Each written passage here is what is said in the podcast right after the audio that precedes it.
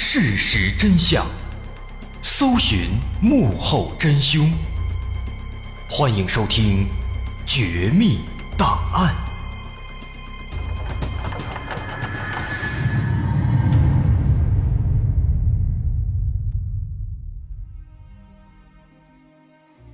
还原事实，探索真相。欢迎来到今天的《绝密档案》，我是大碗。一九六一年四月十二号，前苏联宇航员尤里·加加林乘坐东方一号飞船登上了太空，成为了第一个进入太空的地球人。这是一个众所周知的历史性事件。但是实际上，其实早在这次发射半年之前，一九六零年的十一月，前苏联就曾偷偷地向天上发射了另一艘。载人航天飞船，但是那次失败了。当时在那艘飞船上也有一名宇航员，这名宇航员的名字至今都没有人知道。我们只知道这个宇航员在进入太空之后不久便壮烈牺牲。在牺牲前，他曾经向地球发出了求救信息，但是无济于事，因为某些故障。他的飞船以每小时两万九千公里的速度，不断的远离地球，向太空的深处飞去。当然，在高速飞向太空时，这名宇航员肯定早已经牺牲了。正因此，这个不幸的、不为人知的宇航员，成为了历史上移动速度最快的尸体，同时，他也会成为地球上第一具冲出太阳系的尸体。尽管他已经壮烈牺牲，但他的尸体肯定也会在零下两百七十度的宇宙真空中被永远的完美的保存下来，成为一具永恒的里程碑。以上这件听起来匪夷所思的事情，是由意大利的一对兄弟发现并且揭露出来的。这对兄弟就是在无线电领域非常有名的朱迪卡·科迪利亚兄弟。在美苏冷战期间，因为某种机缘巧合，朱迪卡兄弟曾经监听到了前苏联的许多次卫星发射的实验的信号，并且由此获知了很多不为人知的苏联在航空领域的黑历史。除了刚才提到的那个悲惨的宇航员，他们曾经还监听到了一名女性宇航员在火焰中痛苦的死去。还曾经听到过一名男性宇航员他艰难的呼吸声，以及他心跳逐渐消失的过程。但是与之相对的，对这些黑历史，苏联官方却从来没有在正面去回应过。朱迪卡兄弟的这些发现，曾经在学术界引起了巨大轰动。他们监听到的这些信号是否属实呢？是否真的是来自火箭发射实验呢？今天我们就来深入的去研究一下这些所谓的苏联航空领域的黑历史。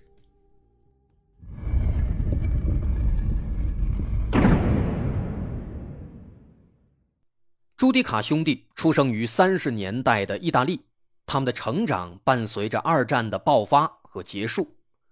无线电通信技术在一战和二战中得到了广泛应用，这让朱迪卡兄弟对无线电产生了浓厚的兴趣。其实就像是二十一世纪初，大家都在一股脑的研究电脑和网络，在那个年代呢，钻研无线电也是一种潮流趋势。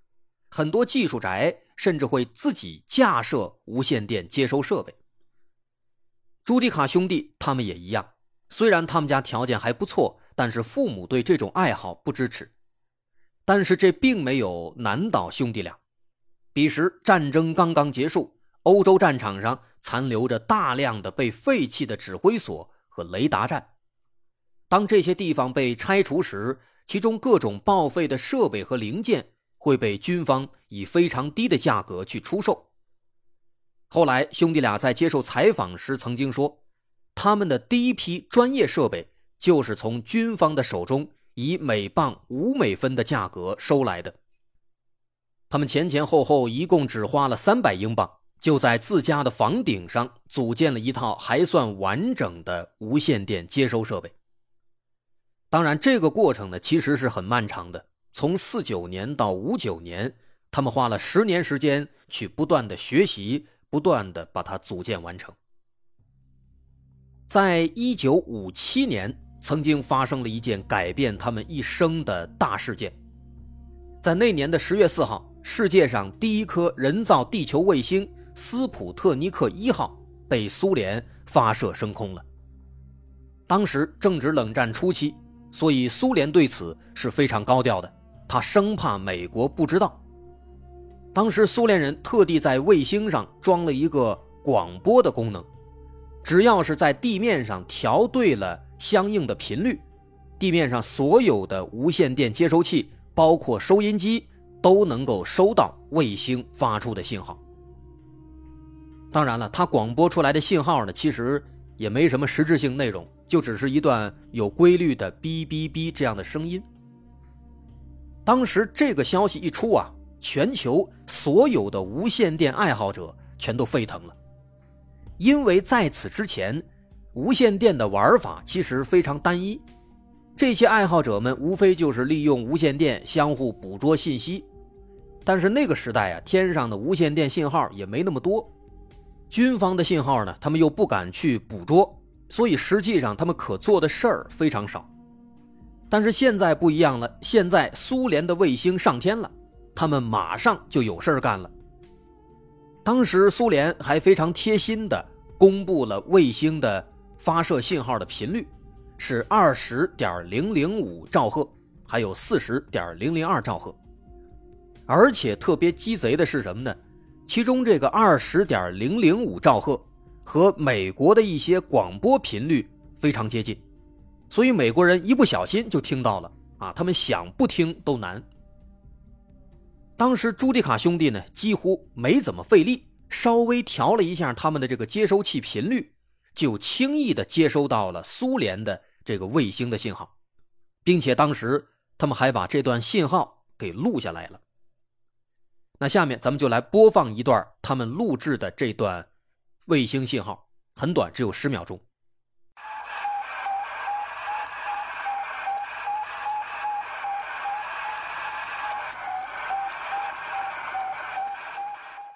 这就是第一颗人造卫星它发出的声音，听起来很无聊，但是这段录音让兄弟俩非常激动。在之后的日子里，他们继续完善自己的无线电设备。在这过程中呢，他们很快就有了一些新的意外收获。那是在苏联第一颗卫星发射升空一个月之后，一九五七年十一月三号，这一天是世界上第二颗人造卫星发射升空的日子。这颗卫星当然也是苏联的，它就是斯普特尼克二号。我们单纯提到斯普特尼克二号这个名字，大伙可能没什么印象。但是如果提到太空犬莱卡，大伙肯定就知道了。我们曾经专门讲过这条传奇的太空犬的故事，它就是跟随这个斯普特尼克二号发射升空的。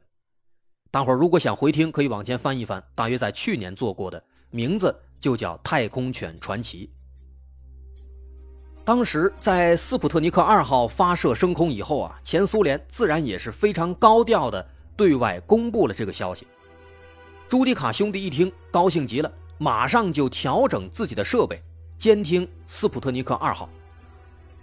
虽然这一次呢，苏联方面啊没有很详细的公布卫星的信号发射频率，但实际上卫星它信号的发射频率基本都是在一个特定的区间内，对无线电爱好者来说不是特别复杂，所以最终呢，他们还是成功的接收到了。这颗卫星发出的信号，这接连两次接收到了卫星信号，让朱迪卡兄弟是信心倍增。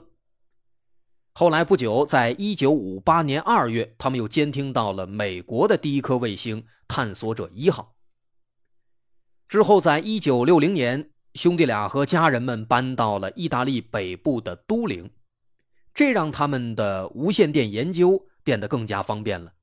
因为意大利北部距离苏联的卫星轨道非常近，更容易收到信号。不仅如此，他们还得到了都灵郊区一处废弃的德国掩体的使用权。利用自己的工具和设备，他们在这里搭建了一个长达十五米的大型接收器。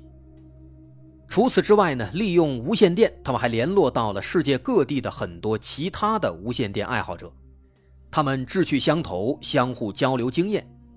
朱迪卡兄弟还牵头创办了一个无线电合作联盟，他们联络了其他十六个无线电爱好者，这些人分布在全球各地。他们利用自己手中的无线电设备互通有无，对地球上空展开二十四小时的监听。一旦发现卫星信号，就立刻相互提醒。这个组织为他们之后继续监听也提供了非常大的便利。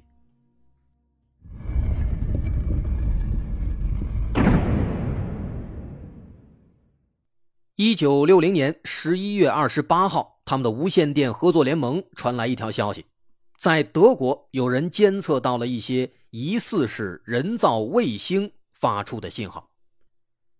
在得到这个消息的时候，朱迪卡兄弟其实感到非常奇怪，因为当时是冷战时期嘛，所以一旦有卫星发射成功，那么美苏两国肯定会马上发出报道，让全天下人都知道。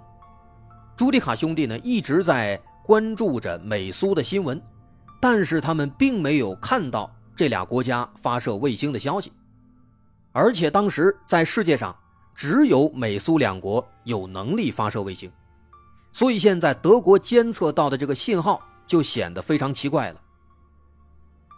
为了一探究竟，兄弟俩立刻对这个信号展开追踪，然而他们在这个监听器上趴了一个小时，却没有收到任何信号。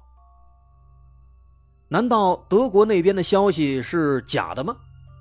就在他们即将放弃的时候啊，突然间，他们听到了一些微弱的，但是有规律的“嘟嘟嘟”的声音。这种嘟嘟声在有规律的连续播放。不过呢，随着时间推移，明显能发现这个信号是越来越弱的。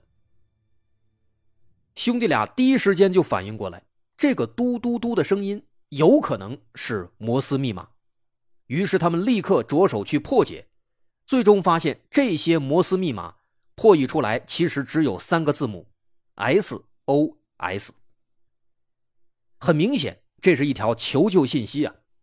而且更加细思极恐的是，通过对接收到的信号进行分析，发现这些信号具有明显的多普勒效应，这说明。发射信号的物体正在距离地球越来越远，也正因此，它的信号才会越来越弱。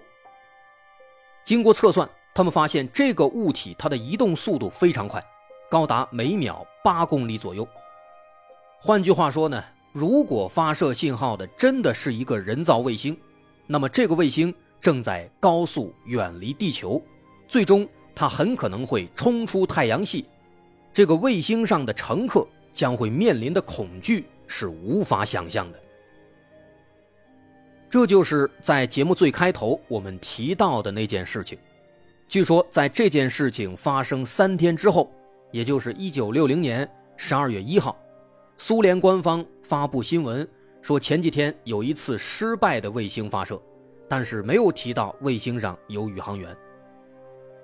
如果苏联官方公布的这个新闻是属实的，那么朱迪卡兄弟监听到的这个信号呢，很有可能就是来自那个发射失败的苏联卫星，而这个卫星上很可能有一个不幸的宇航员，他已经飞往太空深处了，这确实是细思极恐。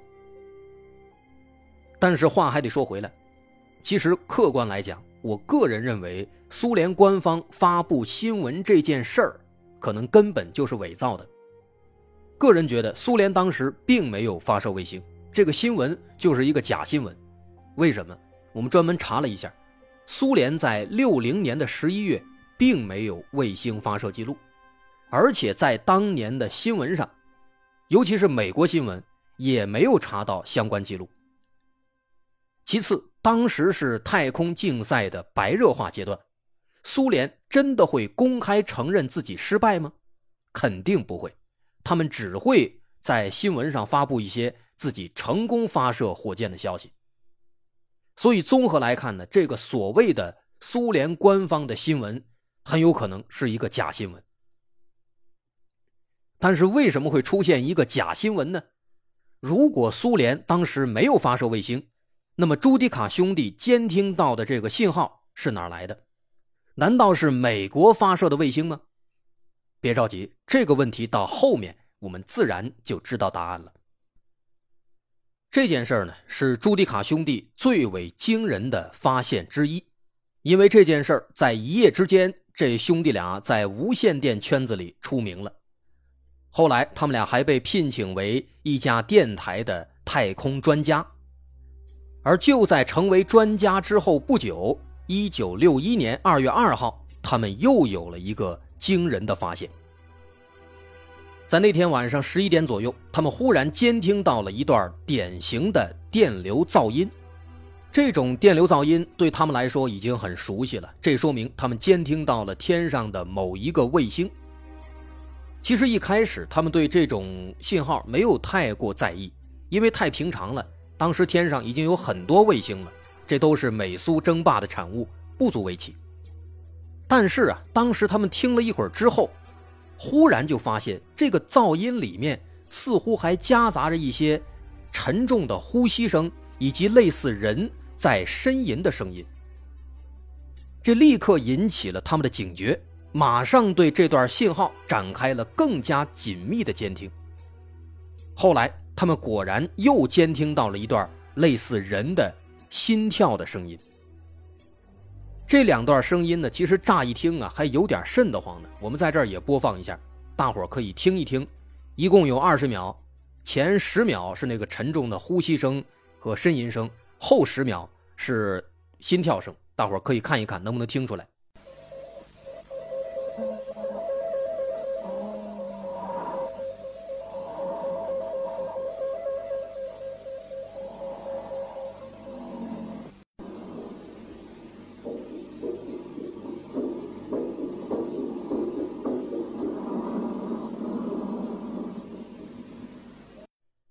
应该能发现，这个心跳的这个信号呢，确实有点像是那个心率的声音。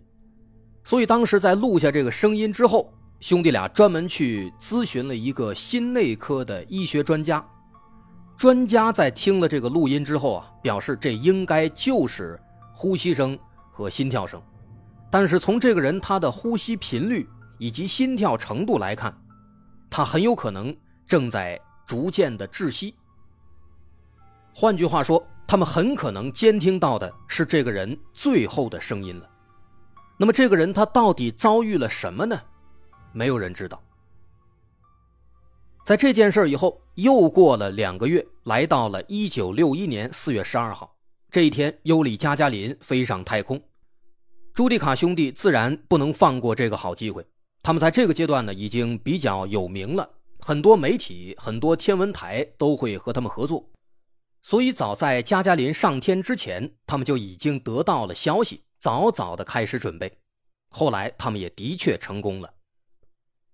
在那几年间，他们录下了很多卫星所发出的信号。据说，他们录制的这些东西是迄今为止民间最全面的卫星信号的录音收藏。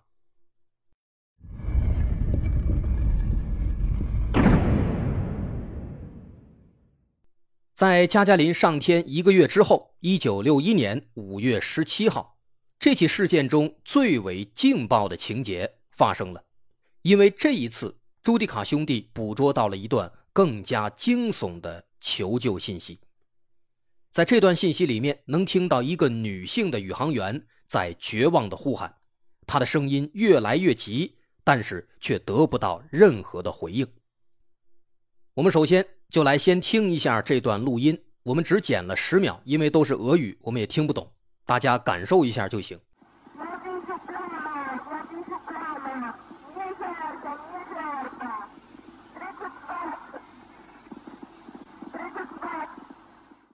这段录音乍一听呢，可能大伙感觉会莫名其妙，好像什么都听不清。其实一开始啊，兄弟俩也听不懂。他们也感觉听得莫名其妙，因为他们在意大利，他们也不懂俄语。但是他们的妹妹学的是俄语专业，所以后来让他们的妹妹来翻译了一下，这才明白这段录音中的内容其实是非常惊悚的。在这个录音里，女航天员说：“她说，听着听着，请接入，请跟我说话，我现在很热。什么四十五？什么五十？是的，是的，氧气，我很热。”这样下去是不是很危险？这一切是的，这是怎么回事？我应该如何传输？什么四十一？对我觉得热，热极了。啊，巴拉巴拉巴拉，这一大段话呢，一共有两三分钟，但是基本上就是一个字儿热。至于中间他一直在说的这个数字，什么四十五、五十、四十一，这到底是什么意思？我们也不太清楚。但是能听出来，他的声音啊，确实是越来越着急，越来越绝望。根据后来人们的分析啊，这个女航天员她乘坐的航天器应该是发生了某些故障，正在重新进入大气层返回地球。但是在这过程中呢，因为大气摩擦产生了高温，航天器故障可能导致隔温层出现了问题，所以这个女航天员。一直在绝望地说自己非常热，直到最终信号丢失，收不到了。那么在这里有一个额外的知识，我们需要补充一下：世界上第一个女性航天员是前苏联的瓦莲京娜·杰列什科娃，她在六三年乘坐东方六号进入太空。据说兄弟俩当时也监听到了瓦莲京娜当时发出的信号。这个瓦莲京娜作为第一名女性航天员，她是在六三年上天的，而刚刚提到的这个录音呢，是发生在六一年。所以有人就猜测，可能前苏联早在六一年加加林上天之后，就开始尝试把女性送上太空，但是失败了。录音里出现的这个女航天员，她应该就是其中之一，她最终应该是被活活的烧死了。这段录音呢，应该是朱迪卡兄弟捕捉到的最恐怖、最劲爆的消息。从那以后，他们在一九六一年十月又捕捉到了一艘苏联航天器偏离航线的消息，在六二年十一月又捕捉到了一个返回舱返回时离奇失踪的消息，等等等等，有很多。可以说，兄弟俩在那几年间捕捉到的卫星信号不计其数。但是呢，随着这些信息陆续被爆出，那么迎来的猜疑也越来越多。很多人都在怀疑，朱迪卡兄弟所爆出的这些惨死在太空中的宇航员的消息，它是否属实呢？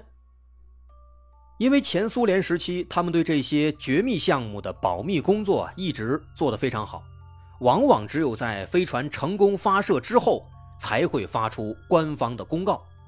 所以说，他们到底有多少的失败案例？是否存在人员伤亡？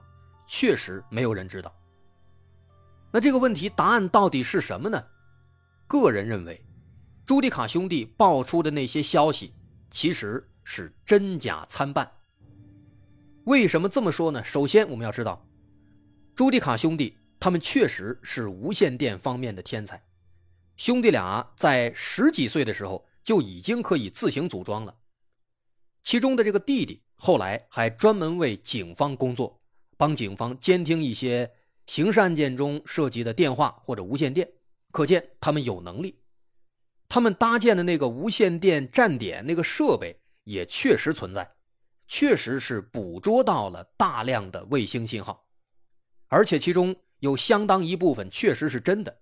就比如之前我们展示的那个斯普特尼克一号，那确实是卫星的声音。毋庸置疑。但是我们知道，后来兄弟俩出名了，所以呢，有一种说法认为，说他们可能是为了维持自己的热度，去伪造了一些录音，让自己能够持续的出名，保持热度。而之所以要维持这个热度，肯定是因为有利可图。他们出名以后，和很多的新闻媒体和很多地方的天文台。都建立了合作关系，这兄弟俩能够给这些机构带来很大的经济价值。道理很简单，第一手的热点新闻能够帮助媒体机构扩大知名度、做大做强，而新的天文发现也能让天文台获得更多经济上的支持。所以说，持续炒作他们的热度是一个三方共赢的选择。就比如我们刚才提到的那个女性航天员那个录音，说要热死了，这段录音其实就是目前已经确定的伪造的录音之一。为什么我们这么肯定的说这个录音是伪造的呢？其实这不是我说的，这是俄罗斯论坛上的俄罗斯人说的，他们给出的理由非常充分。三点，第一点，录音里那个女人的口音，她根本就不像是俄罗斯口音。第二点，在录音中有很多基本的语法错误，就好像这个人的母语根本就不是俄语。最后第三点，最重要的一点，在录音里，那个女人的说话方式没有遵循标准的苏联飞行员和苏联宇航员的通信规则。换句话说。他说话的方式，使用的话术根本就不像是一个宇航员。比如在说明自己身份的时候，没有使用正确的术语，仅仅这一条，几乎就可以证明这个说话的人他肯定不是宇航员。那么这个录音自然也就是伪造的。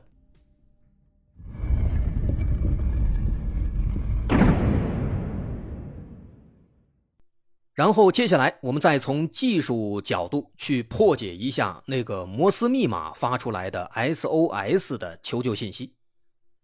当时在收到那个摩斯密码之后，兄弟俩通过多普勒效应分析出一个重要的结论，啊，认为这个发出信息的宇航员距离地球越来越远，正在远离地球，并且经过测算发现它的移动速度非常高，高达每秒。八公里左右。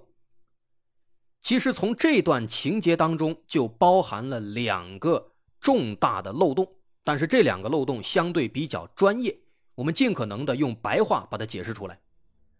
首先，第一个漏洞是速度。这兄弟俩说，通过测算，他们发现这个飞行器的速度是每秒八公里。相信很多航天或者物理专业的人会对这个速度感到很熟悉。因为这个速度和第一宇宙速度非常接近，第一宇宙速度是每秒七点九公里，它呢是每秒八公里。啊，这个宇宙速度这概念，其实在初中物理也学过。什么是第一宇宙速度呢？它代表什么呢？只有达到了这个速度，人造卫星才能安全的发射上天，围绕地球飞行，而不会掉下来。但是如果想要让一个东西距离地球越来越远，仅仅达到这个第一宇宙速度还不够，还要达到第二宇宙速度。第二宇宙速度是每秒十一点二公里，只有达到了这个速度，才能够挣脱地球引力，逐渐远离地球，从而达到兄弟俩说的那个离地球越来越远的这个效果。我们再看朱迪卡兄弟他们观测到的，说那个东西速度只有每秒八公里。这个速度很明显远远不够，不可能逃离地球引力。此外，即便它的速度达到了每秒十一点二公里，那么根据计算，如果要让火箭推进到这个速度，那么加上所携带的燃料，飞行器的总重量会达到十三吨以上。而苏联当时的东方号运载火箭，它根本就承受不了这么大的重量。这是第一个漏洞。第二个漏洞就是里面提到的多普勒效应。兄弟俩说，根据多普勒效应，发现这个航天器正在逐渐远离地球，同时呢，也因此测算出了它的速度。但是对于当年那个情况来说，利用多普勒效应去观测一个正在远离地球的飞行体，这是不可能实现的，因为飞行体它的径向速度变化很小。所以观察到的信号频率变化也会很小，这种情况不可能在短时间内观测出来。这个解释其实有点过于专业了，我们只需要知道不可能观测到就行。所以说呢，兄弟俩收到摩斯密码这件事儿也不可能成立，这个事儿肯定也是伪造的。至于兄弟俩监听到的那段沉重的呼吸声、心跳声，那段声音听起来很真实，那确实就像是心跳的声音，这总是真的了吧？很遗憾，这也是假的。对于这段录音呢，当时瑞典航空公司的物理学家斯文格拉恩，他直接给这兄弟俩一个响亮的耳光就打出去了。为什么？这个格拉恩呢，他参与了七个卫星项目，对卫星信号的传输拥有绝对的发言权。他做了一下科普，他说当时从苏联飞行器上向地面传输呼吸和心率等等这些信息，从来都不是直接。在语音频道上传输的，因为对心率的监听必须是连贯的，如果通过语音频道来传输，那么语音联络就必须一直开着，会耗费大量的能源，而且监控起来还非常不精准。所以当时苏联采用了一条专门的频率，用来监控心率和呼吸。也正因此，即便朱迪卡兄弟真的监听到了飞行器上。传下来的这个心跳还有呼吸的信号，那这个信号听起来肯定也不是那种直观的呼吸和心跳的声音，而是另外的一种状态。所以，综上所述，朱迪卡兄弟他们公布的这三条比较炸裂的太空信号，其实都是假的。就像刚才说的，他们很可能是为了维持热度，为了攫取更多利益。从而去伪造了一些比较耸人听闻的这种录音的信号，他们非常巧妙地把这些假消息和前苏联结合在一起，说这些神秘的信号都是苏联卫星发射过来的。这一点其实确实很聪明，在我们搜集素材的过程中能发现，西方世界对前苏联其实一直是比较妖魔化的，也正是利用这种心态，兄弟俩伪造的这些消息。才能让更多人去信服。诚然，在太空探索过程中，失败在所难免，事故几乎肯定会发生。前苏联的确发生过一些宇航员在实验中遇难的悲剧，这些消息后来俄罗斯也全都公布出来了。但是他们是否隐瞒了更多，我们就不得而知了。其实我们也不应该对此妄加猜测。因为这种为了博眼球、对生命的死活做出无端的猜测，是一种对科学和劳动者们的付出最大的亵渎。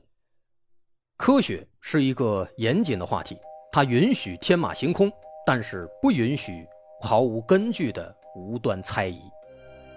我是大碗，今天的故事咱们就说到这儿。如果您喜欢，欢迎关注我的微信公众号，在微信搜索“大碗说故事”，点击关注即可。感谢大家收听，我是大碗，咱们下回再见。